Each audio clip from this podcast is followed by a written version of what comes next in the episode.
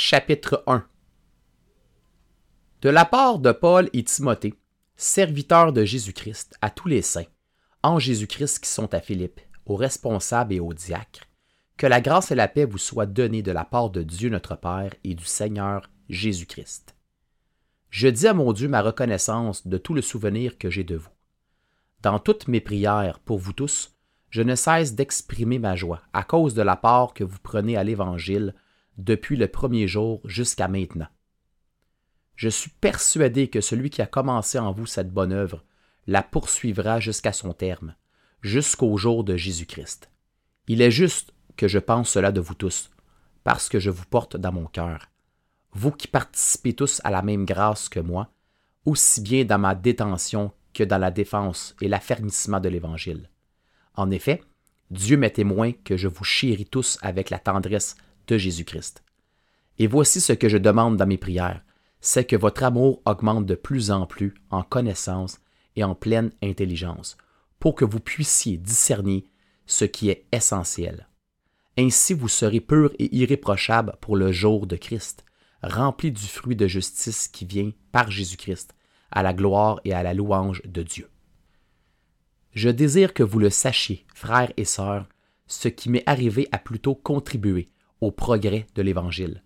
En effet, dans tout le prétoire et partout ailleurs, personne n'ignore que c'est pour Christ que je suis en prison. Et la plupart des frères et sœurs encouragés dans le Seigneur par mes chaînes, ont plus d'assurance pour annoncer sans crainte la parole. Certains, il est vrai, proclament Christ par jalousie, avec un esprit de rivalité, mais d'autres le proclament avec de bonnes intentions. Les uns agissent par amour, sachant que je suis là pour la défense de l'Évangile. Les autres, animés d'un esprit de rivalité, annoncent Christ avec des intentions qui ne sont pas pures et la pensée d'augmenter les souffrances de ma détention. Qu'importe, de toute manière, que ce soit pour de mauvaises raisons, que ce soit sincèrement, Christ est annoncé. Je m'en réjouis et je m'en réjouirai encore, car je sais que cela aboutira à mon salut, grâce à vos prières et à l'assistance de l'Esprit de Jésus-Christ.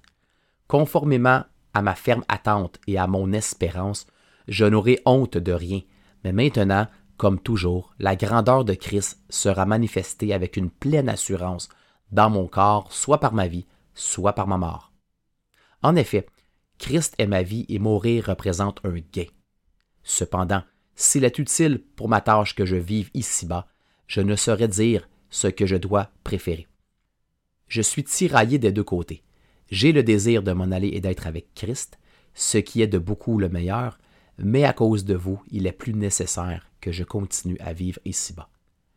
Persuadé de cela, je sais que je resterai et demeurerai avec vous tous, pour votre progrès et votre joie dans la foi. Grâce à mon retour auprès de vous, vous aurez alors dans ma personne une raison d'éprouver encore plus de fierté en Jésus-Christ. Seulement, conduisez-vous d'une manière digne de l'évangile du Christ. Ainsi, que je vienne vous voir ou que je sois absent, j'entendrai dire de vous que vous tenez ferme dans un même esprit, combattant d'un même cœur pour la foi de l'Évangile, sans vous laisser effrayer en rien par les adversaires. Pour eux, c'est une preuve de perdition, mais pour vous, de salut, et cela vient de Dieu. En effet, il vous a été fait la grâce non seulement de croire en Christ, mais encore de souffrir pour lui, en menant le même combat que celui que vous m'avez vu mener, et que, vous l'apprenez maintenant, je mène encore.